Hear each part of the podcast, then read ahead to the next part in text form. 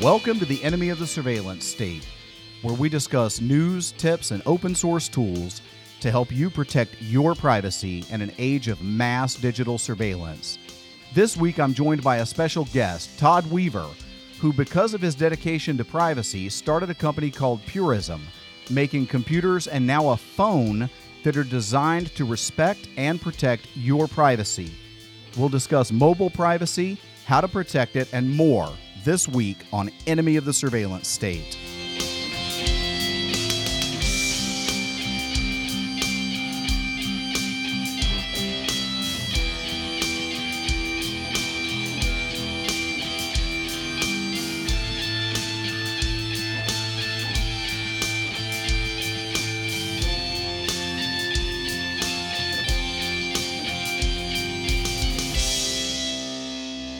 So, I have been following Purism for years now, watching the company grow and keep promises of creating top of the line devices that protect your privacy. As an active advocate and practical practitioner of privacy, I have had to hack the heck out of my devices to make them privacy friendly. Purism's goal is to make privacy convenient, and that is exactly what they're doing. Welcome to the show, Todd. Thanks for joining us today. Can you just uh, sort of introduce yourself and tell us a little bit about your company and what you do? Sure. Um, thanks for having me, by the way.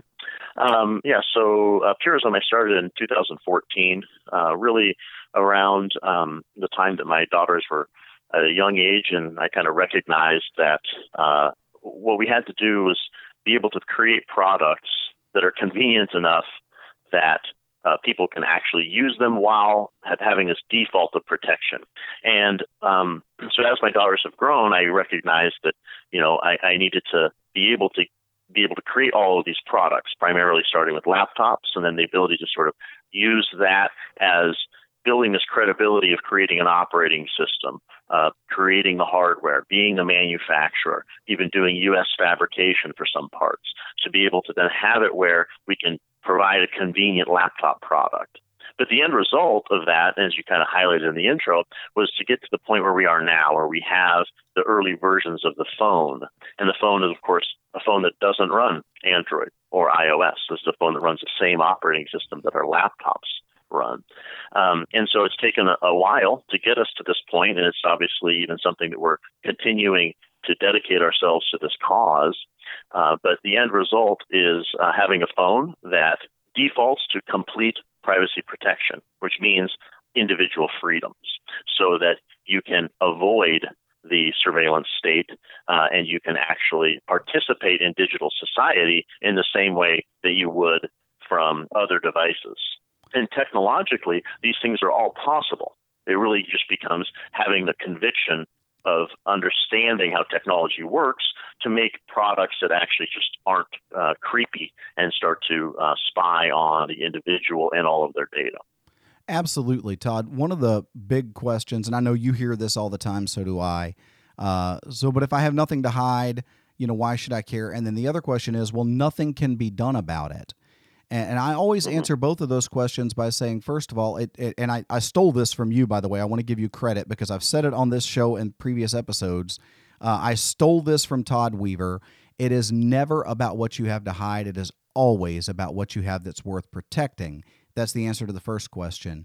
Uh, mm-hmm. At least the soundbite answer to that, and then of course we can flesh that out some. And I've done that in, in a previous episode, so we don't have to really get into it much today.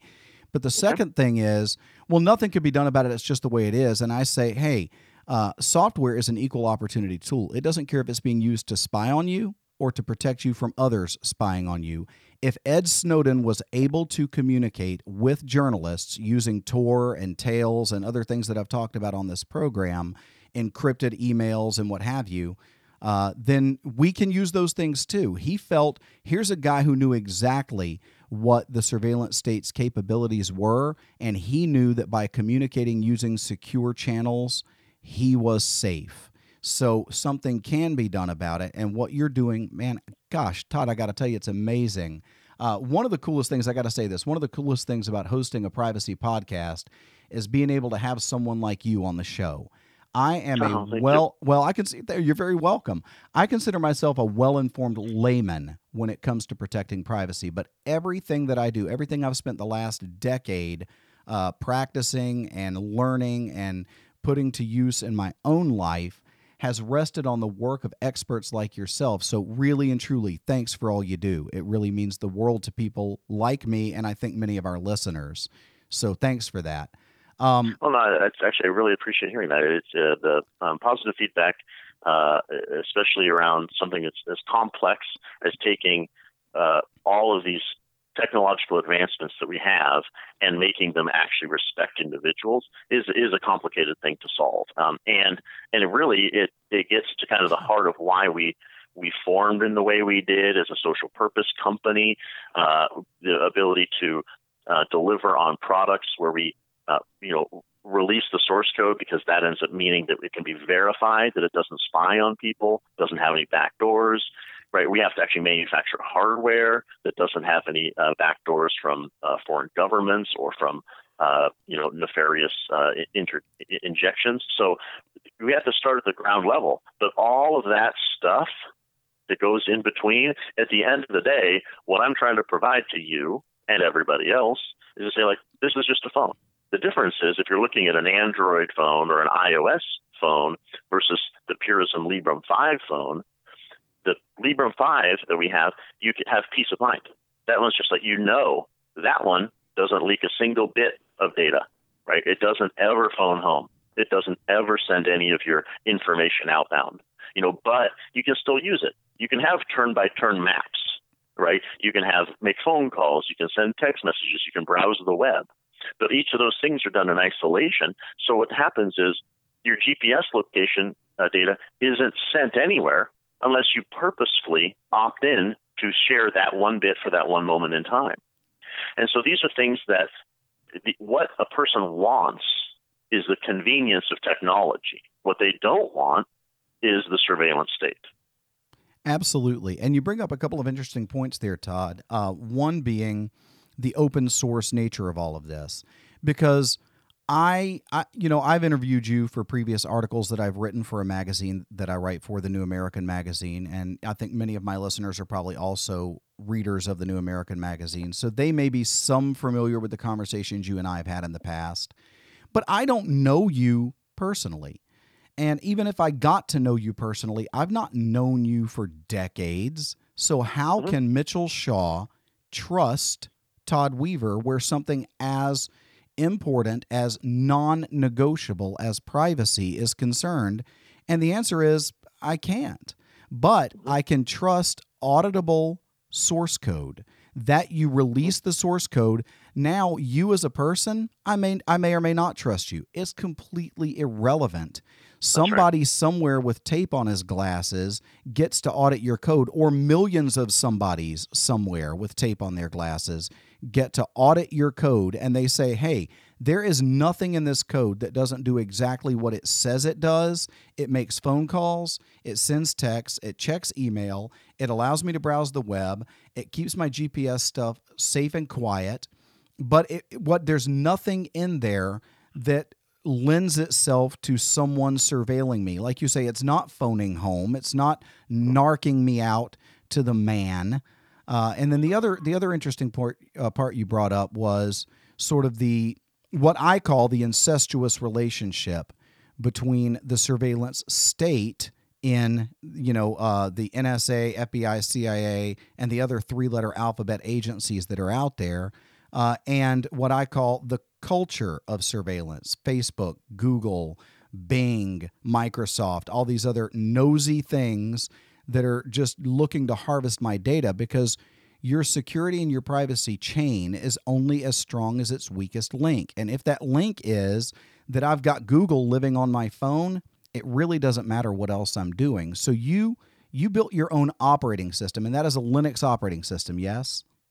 That's correct. Yeah, it runs a Linux kernel, and it's a full-blown operating system, the same one that runs on our laptop, and it's one that we've been operating on for a number of years. It's also built off of, uh, you know, a, an entire movement that's been around for, uh, you know, uh, thirty some odd years. So it's so this is a, a well-established, secure operating system, and we have our own um, version of that because we make sure that all these things run in isolation. So, so let me kind of get to the point of that, uh, you know, for your listeners. Um, uh, making sure that every decision that we make adheres to a simple mantra, which is "We protect your freedoms."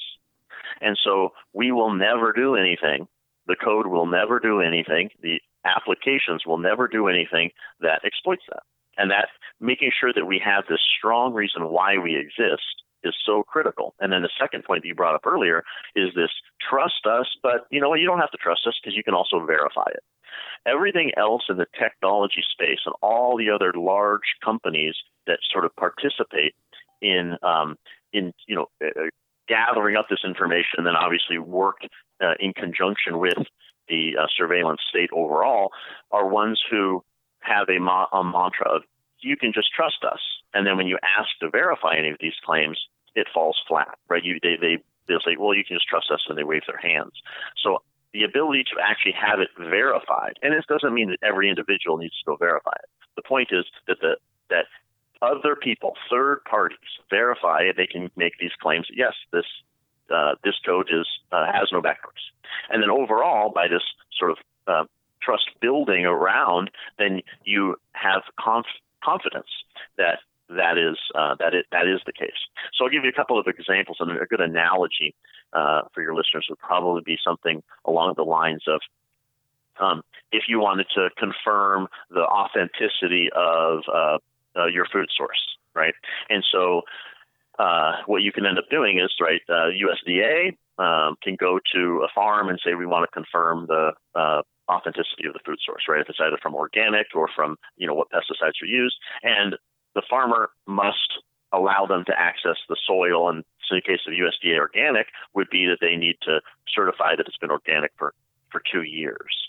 So in the tech space, um, to use that analogy, would be you asking to say, "Hey, we'd like to see the source code to confirm that it doesn't spy on people or doesn't, you know, um, send your data somewhere else or doesn't phone home or doesn't record." And it would be equivalent to in the tech space where the farmer would say, "Oh no, just trust me, my soil's good. I don't use any uh, chemicals, or I don't use the things that you're actually trying to, you know, uh, track down." And so there's no way to verify those claims. So in the tech world, right, all of those things are just shrouded in mystery, and you sort of have to just have blind trust. And what we have done is broken down that, right? We said we'll release all of our code uh, because that allows for this verification. And that's an important piece of individual freedoms is at the root of that, but it also solves the privacy issues and the security issues.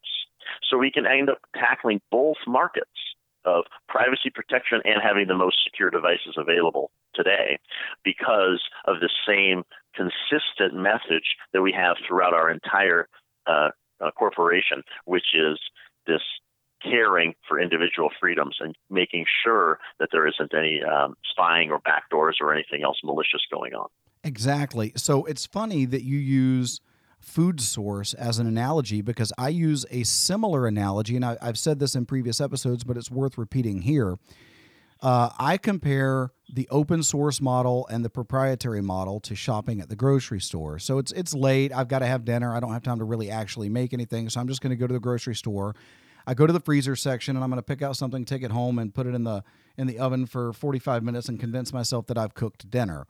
Uh, so I'm looking at all these different frozen dinners, and I see one that looks really good. I think, man, I, I like this, you know, teriyaki chicken or whatever.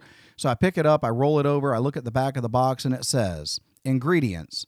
This product is manufactured using a proprietary blend of flavors, nutrients, and other spices. Period. End of story. I wouldn't buy it. And I don't think many people would. You won't tell me what's in it. I'm not putting it in my body. I feel exactly that way about software. Show me the source code, or don't try to convince me this is good for my machine and my digital life. So, in the open source world, I can see the source code. Anybody can see the source code. They're even free to fork that source code and create their own product as long as they don't close that code.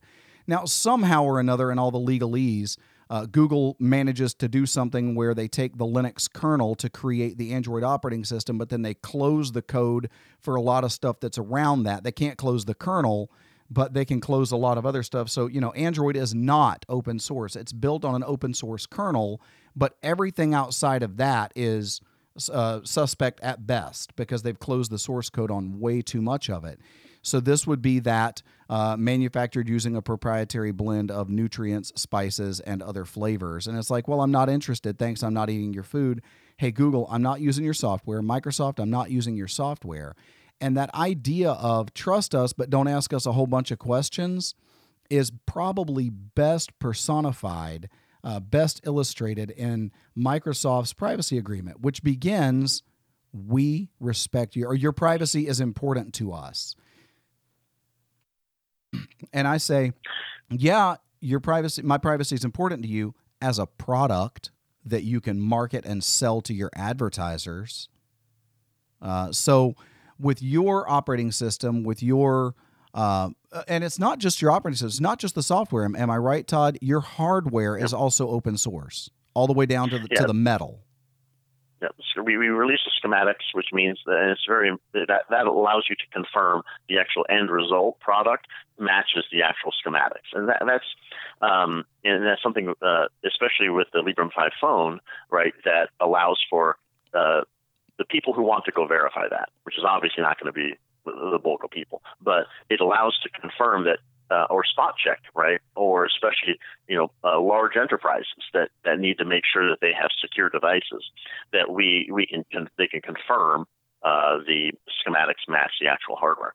But um, a couple of points that I think were important that you brought up there uh, is that the the operating system, especially on phones, where you can't actually verify anything, what that what that equates to, and I like your analogy, but I'm going to add one other piece that, we described the digital supply chain. So, this is where in the physical world, people can recognize that, oh, okay, am I buying this? Uh, is it, you know, from the U.S.? Uh, you know, they can actually look at the parts. They can see, you know, uh, oh, I could actually manufacture this other part. And there's transparency in hardware and other physical goods. In the digital space, meaning software, there's no transparency to any of that. And so the ability to actually confirm that if someone says your car runs on diesel and you're like, can you can confirm, does it run on diesel or does it run on, uh, you know, uh, regular gas? And so uh, there's methods that they can end up looking at to determine that. In the software world, it's it's it's a complete black box and there's absolutely no way to verify. And so by having this secure and transparent supply chain in the digital side of things, then all of our claims, when I tell you Mitch, you can trust what we're doing. You can say, oh, okay, that's fine. Uh, and then you can go verify those claims. And then what that does is that puts us at a very solid future for anything that we do say. When we say it, it carries significant weight because you can also go verify that every one of those claims has been accurate. And I think that in the very intro you also brought up, we've been successfully delivering on our products and our promises since 2014. And that is uh, in building of trust building of um, making sure that you have overall uh, trustworthy and secure and privacy respecting devices. Having going on, you know, six years of uh, record uh, is something that is uh, worth mentioning because it's it is uh, it goes to proof positive of that we actually care about these issues. Absolutely. And in full disclosure, I want to say this to my listeners. Uh, I am not sponsored in any way at all by Purism. My relationship to Purism, like I said in the intro, is that I've been following their development for years, watching them keep promises. Um, if my budget allowed, the laptop that would be sitting in front of me right now would not be the laptop it is. It would be the Librem 13. I I covet that, and I plan to get myself one of the one of those one of these days. Uh, the Librem 5 is my next phone. When I, I, I will be in the market for a phone in the next year or so, and I plan to purchase a Librem 5. Right now, I have no relationship whatsoever to Purism. I don't own any of their products. I'm not paid in any way at all by Purism. I just happen to have interviewed Todd uh, for some previous articles that I've written and have tremendous respect for what the company is doing. And I thought that it would be something that my listeners, that you would want to know about. uh, so that when you're making your next decision as one of my listeners, you can say, wow, this is at least an option. This is on the table. So uh, let's go yeah. back. So oh, go, go well, ahead, I Todd. to touch on touch on two two points you brought up to this kind of uh, it's, it's interesting. So um, uh, I think the disclaimer is also uh, helpful because obviously you, you you're talking very positively about what we're doing, and that's I think that's uh, nice of you to make sure that the listeners understand that that uh, that disclaimer. Yeah, I'm not being Uh, rewarded but- for this at all. Yeah, yeah, but the, but there's two other things I want to make sure your, your listeners know. The, the first is that um, that you know we do sell high end hardware, right? It's it's expensive because we have to fund the entire development process to actually implement this change. It's not uh, you know putting a band-aid on cancer. We actually have to solve the systemic issues. The the second thing is we actually have the ability for pre-order of devices and uh, specifically the phone, where you also get to pick the applications that you would like to have confirmed before we ship it to you. Because you can imagine we're we, we're we're disrupting the entire chain. So this is where uh, it's being able to have it be a drop-in replacement for your Android or iOS depends on the applications that you need.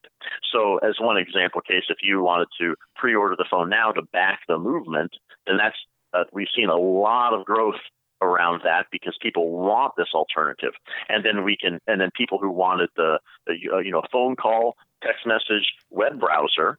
Uh, they got their phones already, right? And they're already talking about the benefits of these phones publicly and everything else. But then, if you want, you know, turn-by-turn maps, uh, you want to have social media, but you want to have it run in isolation. You want to be able to book a ride sharing app, but you want to make sure the GPS is only shared when you're booking the um, uh, the ride share, uh, or if you want to have um, you know uh, some other uh, some other application that maybe may not uh, yet work on the device. And so what we're doing is we're because we have such a large community, hundreds of active developers and they're chipping away at each of these applications. Uh, I think in the course of the next uh, month or so, we're going to have about 500 applications that are going to be uh, added to the overall store uh, that are all going to be free and available to just uh, uh, use on the device where they run in isolation and don't spy on you. But you can imagine, so then what we have is once we get to the point where your 10 applications you desire are there, then we'll notify you. We'll keep you up to date the whole time, and then we'll ship you the phone at that point in time when you can uh, have the confirmation that it's going to satisfy uh, replacing your existing phone. So it's going And to so that- satisfy that my helps. particular needs. It might not be ready for somebody else, but at the point that it's That's ready right. for me, I can actually have that phone in my hand. That's right, and, and part of that is because you know uh, you, you you take a poll of 100 people, uh, you're going to get 100 answers of the 10 apps that they need or the 15 apps that they need. Right. And so what we do is we create these user personas and the applications, then we start chipping away at each of them, and you know, and it's just really a, a, a number of applications, it's just momentum in time, and we have a lot of momentum, and so we're going to get there, but but then that also allows where um, people can financially fund the movement of being saying like we want an alternative to Android or iOS. We want something that's convenient, right? And and I understand that it comes down to convenience. We need to make products that are convenient that also offer all the benefits of digital society, and that's not uh, impossible, right? And this sort of brings back to almost even like the first thing that you had had stated is if we target convenience, then we can actually create the alternative, right? So, um, yes, you want to protect your things, right? Uh, and yes, we as technologists need to make these products that are so easy to use where they have peace of mind that the, the person who's running it doesn't need to go verify the code. They just know that this device isn't going to be tracking them or leaking their data. And that's uh, and, and that allows us to, to bridge this gap between uh, having people want what we're able to create, but even though they might measure us as we, oh, we'd like you to be a little bit farther than where you are today, but I want to back your movement. And then once you get to the point of having the ride sharing app or whatever it ends up being, that then we can, uh, uh, once that's there, shift them the phone, and then that allows us to sort of continue to grow and and and uh, actually create a future where there is an alternative to the duopoly of uh, of the phone market. Absolutely. So, two points that I want to address. Um, I want to address th- that convenience issue that you talked about. But before I get into that, you know, you mentioned that these are high end devices, so they're relatively expensive. To be fair Todd. Um, I'm looking right now. I, while you were saying that, I just went ahead and opened the Librem 13 version 4 on the screen in front of me, and I'm looking at that. It, it, it retails at $13.99 out of the box without any tweaks, and of course, you allow some like I can tweak that the way I want it. I want a larger hard drive, or I want this, or I want that. That's fine. Um, but $13.99 out of the box you know, I'm looking at that, and I, I, you know, if I were to open up, uh, you know, Apple's page right now and look at what the MacBook Pro would set me back uh, for something that I would probably never see the performance difference in, I would never see a convenience difference in. Uh, it's a lot more than $13.99. So I don't think your product is overly expensive at all. I just want to say that uh, for the listeners out there. You know, the Librem 5 phone, I think, is going for uh, $600. Am I wrong? It will be seven ninety nine once uh, we uh, we hit mass production. So okay, so seven ninety nine. But yeah. but if I go out right now uh, and I pick up the the the you know latest greatest uh, Android right now, you know I you know I, I, really want the the Note seven or whatever the heck it is uh, right now, or I want the new uh, Samsung device it's going to set me back a grand or 1100 bucks. Uh, and I'm yep. looking at the specs on your phone, and this is not like going and buying a TracFone. This is a, you know, these are decent specs for no, a phone. Featured, yeah. yeah, it's full featured. It, uh, you know, it's a good looking phone. I really like the nondescript black, just sort of, hey, you know, I pull out this phone and the person across the room does not even have a clue what phone I'm using. I like that. I mm-hmm. like that. I like that. There's no branding on your laptops except on the bottom on the bottom side, I think it says that it's made by Purism and it's a Librem 13 yep. or Librem 15. So yep. so I don't think you so, know when we say these are expensive, uh, that's relative to you know what a person you know if if your last laptop was a, a two hundred ninety nine dollar special from Walmart that came running Windows and a thousand bloatware apps, then the price of this laptop probably seems like a trip to the moon to you. But if your last laptop was a, a top of the line or even middle tier laptop, this is not extremely priced at all. Ditto on the mm-hmm. phone. If your last but the phone you're listening to this podcast on right now, you know, is a TracFone or some low end uh, Android device that nobody's ever heard of, then you know, a, you know, seven hundred ninety nine dollars for a mobile phone probably seems outrageous to you. But if you're listening to this on a Samsung or you know, keep filling in the blank, you know, the new Google Pixel or whatever, this is not overpriced at all. So now moving yep. on, moving on to the uh, the privacy issue and the convenience issue. Uh, there's something that we didn't talk about earlier when you were talking about sort of your model for creating this, but in a previous conversation that you and I had, Todd, you talked about how uh, you know seeing your, your daughters grow up. Um, you know, you wanted something that was super convenient for them to just be able to be private without having to do all the heavy lifting with. And I know from my perspective, okay, I'm holding in my hand right now on the phone that that I have feeding into my board for this conversation between you and I is a OnePlus 3. It's a device that's about four years old. I've been very happy with it. It was exactly what I wanted at the time. Uh, my next phone will be the Librem 5. But to get the OnePlus 3 to where I wanted it, I literally spent years cracking one nut after the other. It was only last year that I finally got this phone to where it has no Google bits on it at all. I'm running an aftermarket Android ROM that removes all the Google bits and replaces them with a spoof of those Google bits so that things like uh, notifications work because many of the notifications for some of the apps that I use require Android Play services. I don't have Android Play services. My phone is just busily lying to that app and telling it that I do so that that criteria is met, that qualification is met, and bing, I get the app uh, notification that I wanted when I get a text or an email or whatever.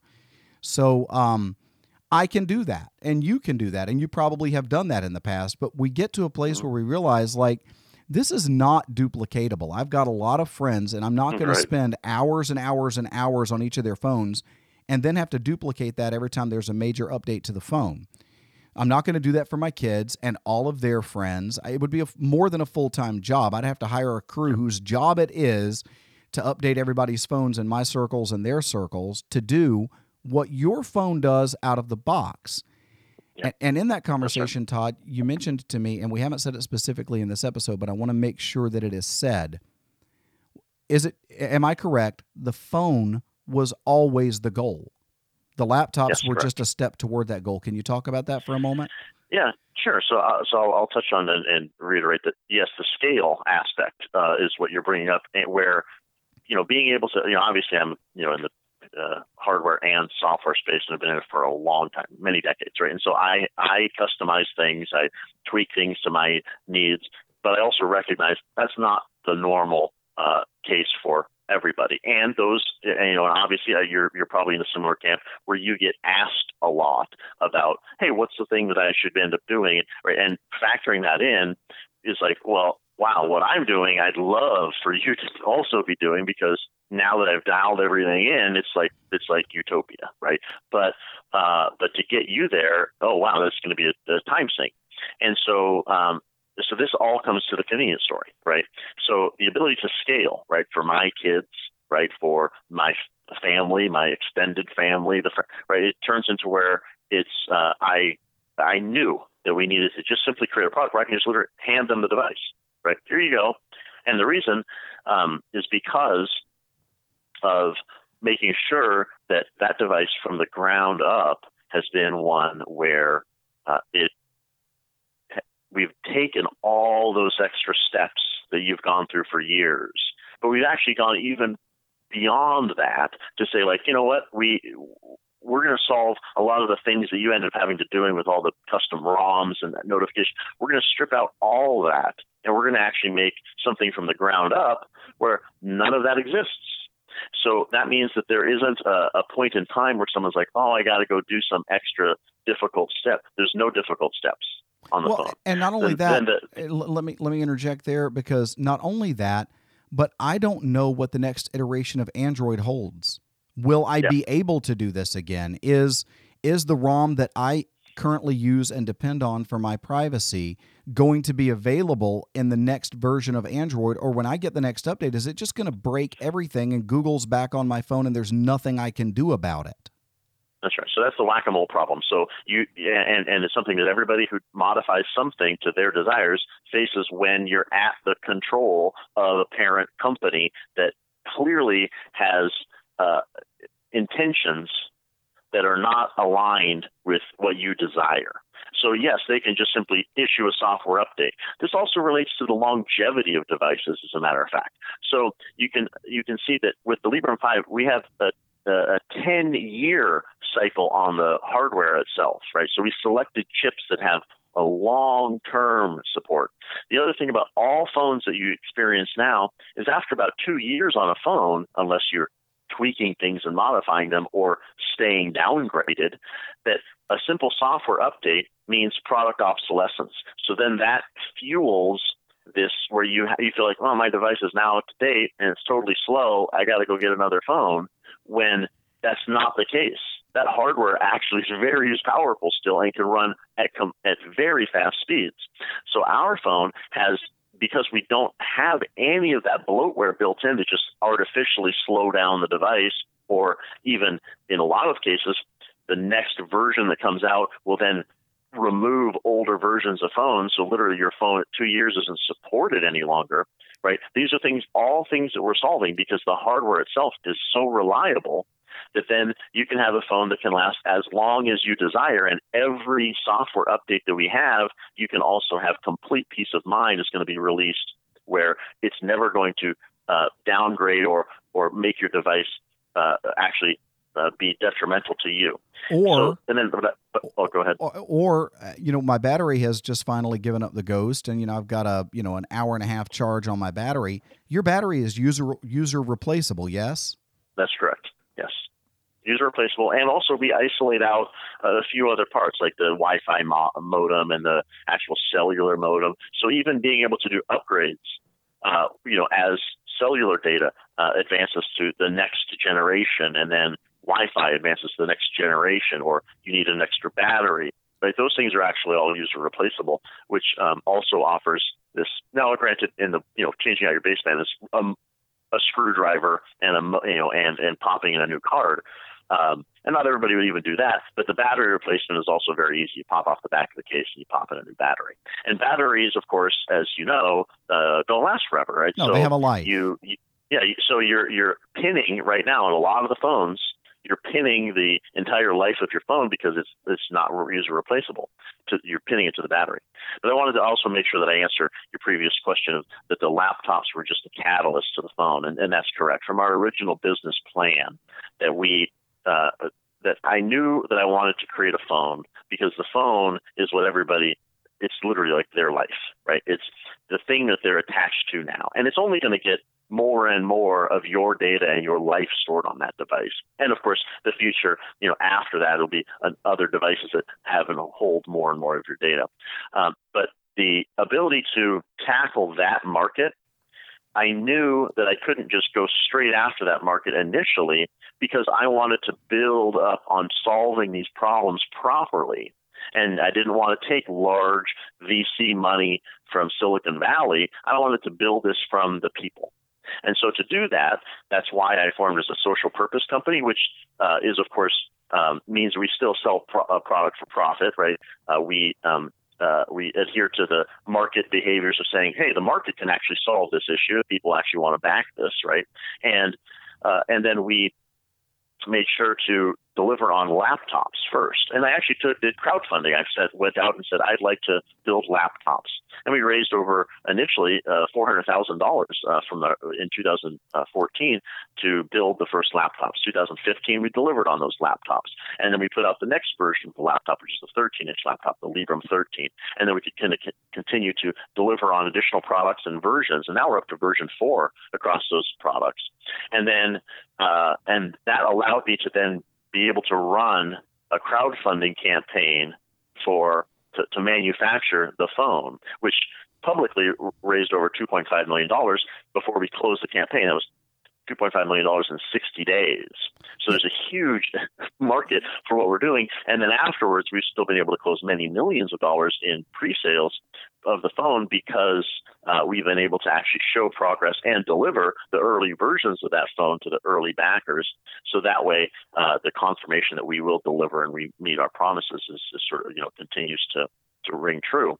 And so the the goal for me, and there's additional goals beyond the phone, but but when I started uh, Purism, my thought was I I want to get to the point when I can have a phone that I can just hand to people and have it be something where they have that they're, they're in complete control and they can opt in to the things that they'd like to, not have this default leaking sieve of data that they have no ability to actually stop.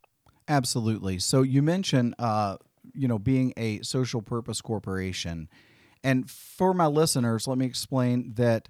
Um, so when we look at a company like Google that is, you know, incorporated, uh, you know, they have articles of incorporation where they are legally obligated to put profits above everything else. And by the way, you are their product.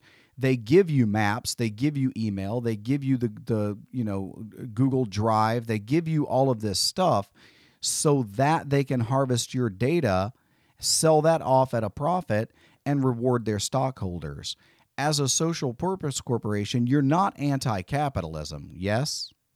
No, correct. It's very much part of the capitalist system, like, so, and so it's the, kind of an important important part to make. Right? Otherwise, we would have formed as a nonprofit. Absolutely. So the way I explain this to people is that you're not, um, you are about making a profit. You're just not all about making a profit. There is something that your social purpose corporation papers, the the legal obligation that you have painted yourself into the corner of requires you to place this other thing even above profits and to fully disclaim that to anyone who may want to invest in your company and that something is the privacy and liberty and rights of your users correct? That's right. Indi- individual freedoms. And so so this is where uh, and it, it's such an important foundational shift because then everybody who we bring in, all the staff, anybody, investors, of people who understand what they're coming to get as a product, recognize that what we care about is your individual freedom. And so in technology, right, that, that there isn't another organization that does that.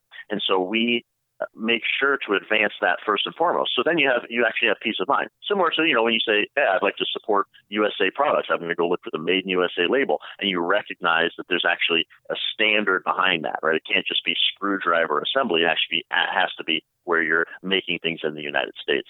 And so uh, that same foundational shift for us was to make sure that we uh, at our foundation, we have all the benefits of having a capitalist company, but we have one thing above it, which is to say we care about your individual freedom first and foremost. Which means that given a choice of a, making a dollar for exploiting your personal data online or protecting it, we will default to protecting it. Or all other C corporations must exploit you for the dollar because they have to maximize shareholder value.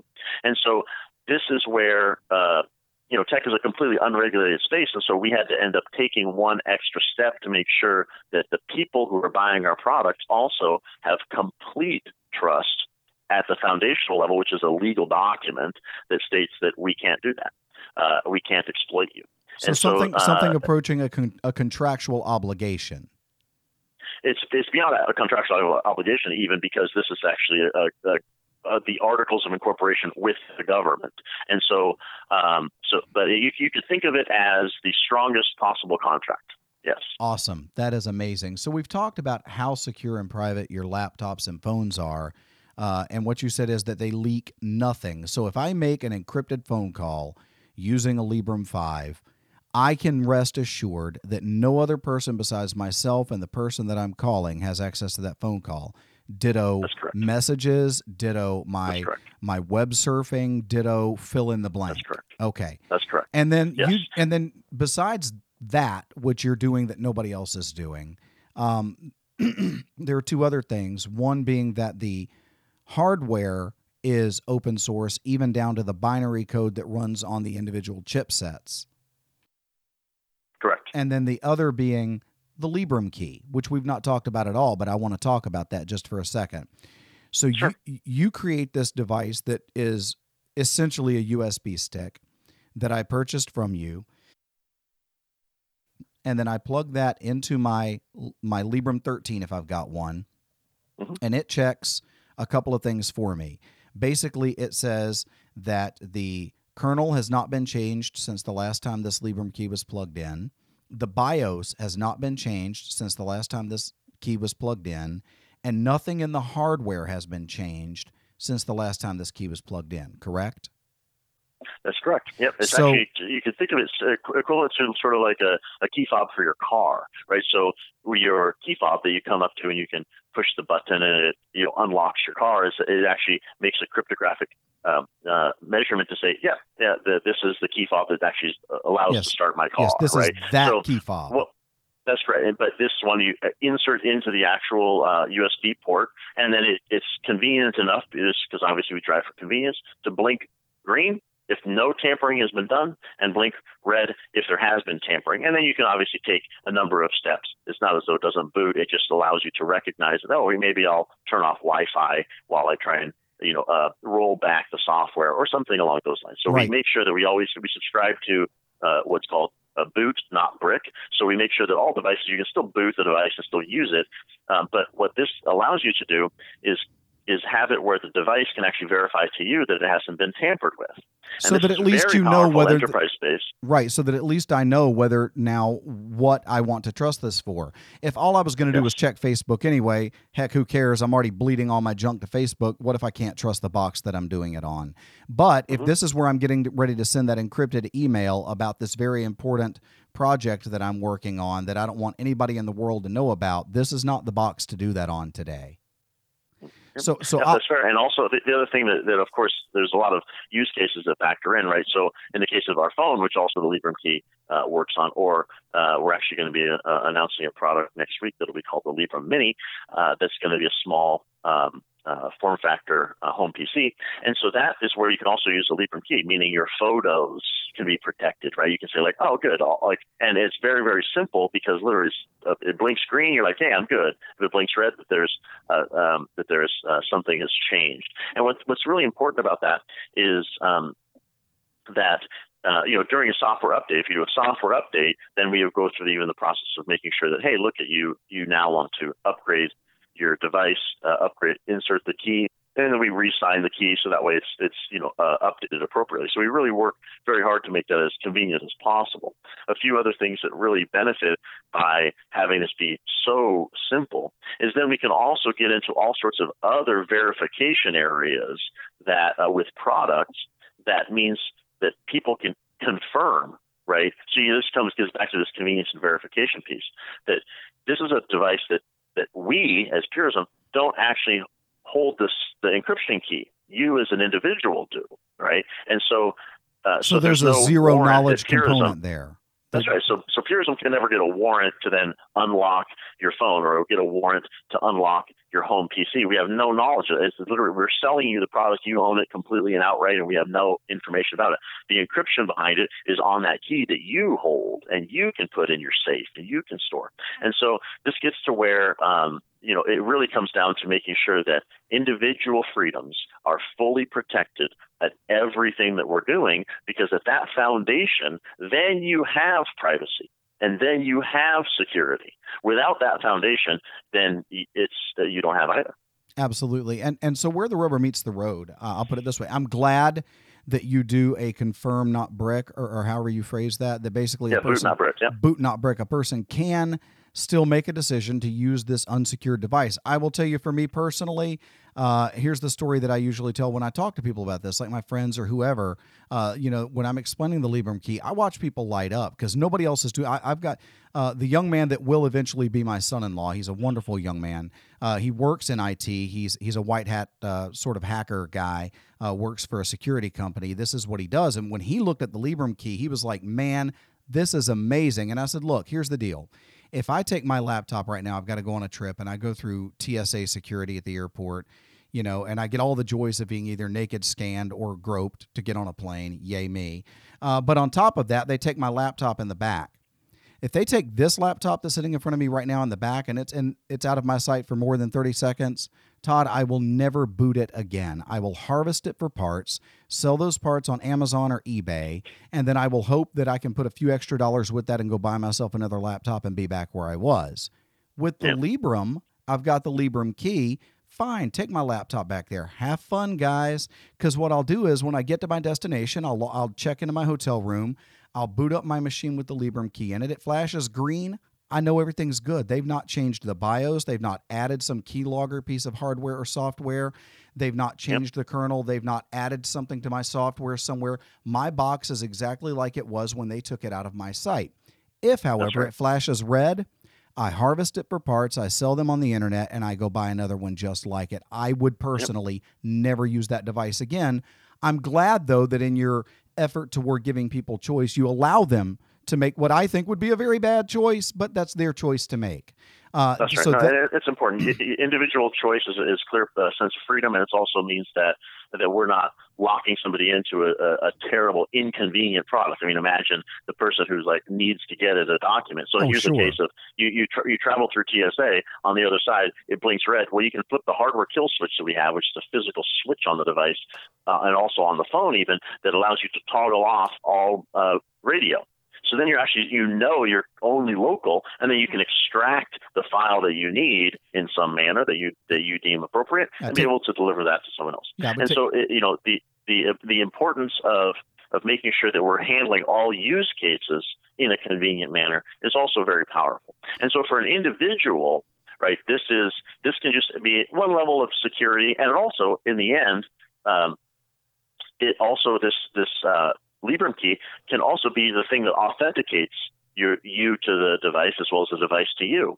So imagine you can insert it and then it can auto log you in. It can log you into websites. It can log you into everything because you this is the thing you carry with you. Yeah, so when never, you go through TSA, yeah, that's right. You you go through TSA, you you keep that. Through, it can certainly pass through X-ray, but then you you know put it put it back in your pocket where they would be able to you know obviously take the laptop and bring it back. And th- this also goes for you know when you so when I leave my uh, laptop. Uh, in a hotel room or you know in an office or if I have go have a meeting and I leave it somewhere, I can come back and just confirm and and this is a cryptographic confirmation, right? This is a cryptographic guarantee. Nothing has actually changed on the device. Where and this and and to your uh, son-in-law or future son-in-law that you're talking with, the reason that he that he would get excited is because we invented this, right? This we're inventing and innovating in so many spaces because we're looking at things in a completely different lens. Yeah, there's the right? free market showing its value to, again. That that that yeah, right. again that's is right. the value of the free market. Yeah.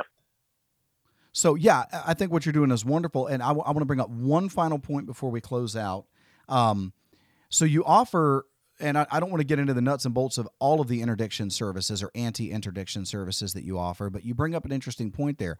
I've left my laptop alone in a hotel room. How do I know that the man hasn't been in my room tinkering with my junk while I was gone?